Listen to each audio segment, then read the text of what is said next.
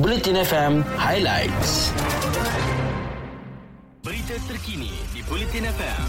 Sumber daripada Harian Metro, Berita Harian, Free Malaysia Today, Utusan Malaysia dan Kosmo. Kit ujian kendiri COVID-19 kini boleh didapati pada harga serendah RM4.90 seunit.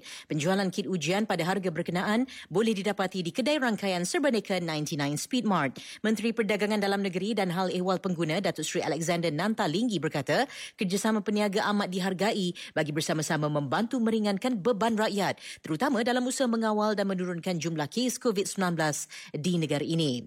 Seterusnya, perbicaraan Ahli Parlimen Muar Syed Saddiq Syed Abdul Rahman yang menghadapi empat pertuduhan berkaitan pecah amanah, menyalahgunakan wang sumbangan dan pengubahan wang haram akan didengar di Mahkamah Tinggi. Ia susulan keputusan Hakim Mahkamah Tinggi Muhammad Zaini Mazlan yang membenarkan permohonan Syed Saddiq supaya kes itu dipindahkan dari Mahkamah Session ke Mahkamah Tinggi.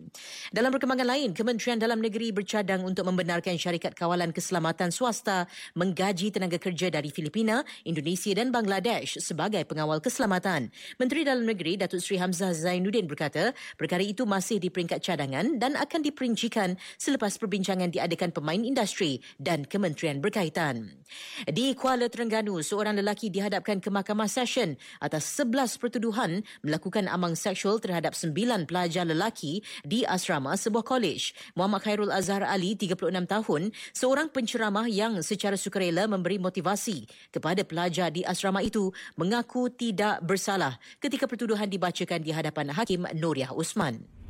Berita sukan di Bulletin FM. Liga Bola Sepak Malaysia MFL dan Terengganu FC dikompaun RM10,000 atas kesalahan melanggar prosedur operasi standard ketika aksi separuh akhir pertama Piala Malaysia Isnin lalu. Ketua Pegawai Eksekutif MFL Stuart Ramalingam berkata pihaknya menerima makluman daripada Jabatan Kesihatan Negeri Terengganu yang menjalankan siasatan lanjut berkaitan pelanggaran SOP dan mendapati pasukan tuan rumah TFC sudah mengambil langkah antaranya menghadkan bilangan penonton seramai 20,000 daripada kapasiti sebenar venue sebanyak 47,500. Di sukan badminton, bergu lelaki negara Go Zafir Nur Izzuddin Romsani mencipta sensasi selepas menyingkirkan pemenang pingat emas Sukan Olimpik Tokyo 2020 Li Yang Wong Chilin di pusingan kedua terbuka Indonesia 2021 di Bali semalam. Ia juga kekalahan kedua berturut-turut gandingan dari Taiwan itu di tangan pasangan negara selepas turut tewas kepada bergu utama Aaron Chia So Wu Yik di peringkat suku akhir kejohanan badminton Masters Indonesia yang turut diadakan di Bali Sabtu lepas.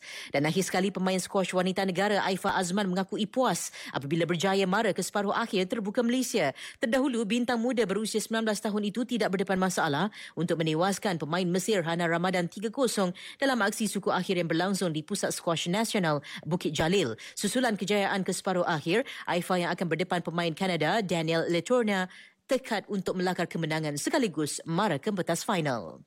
Sekian berita. Stream kami di aplikasi Audio Plus untuk peluang menang RM100 setiap hari. Pastikan anda daftar sebagai pengguna dan kumpul mata harian di Leaderboard Audio Plus Games. Download aplikasi Audio Plus di App Store atau Play Store sekarang. Ikuti berita-berita terkini di Bulletin FM.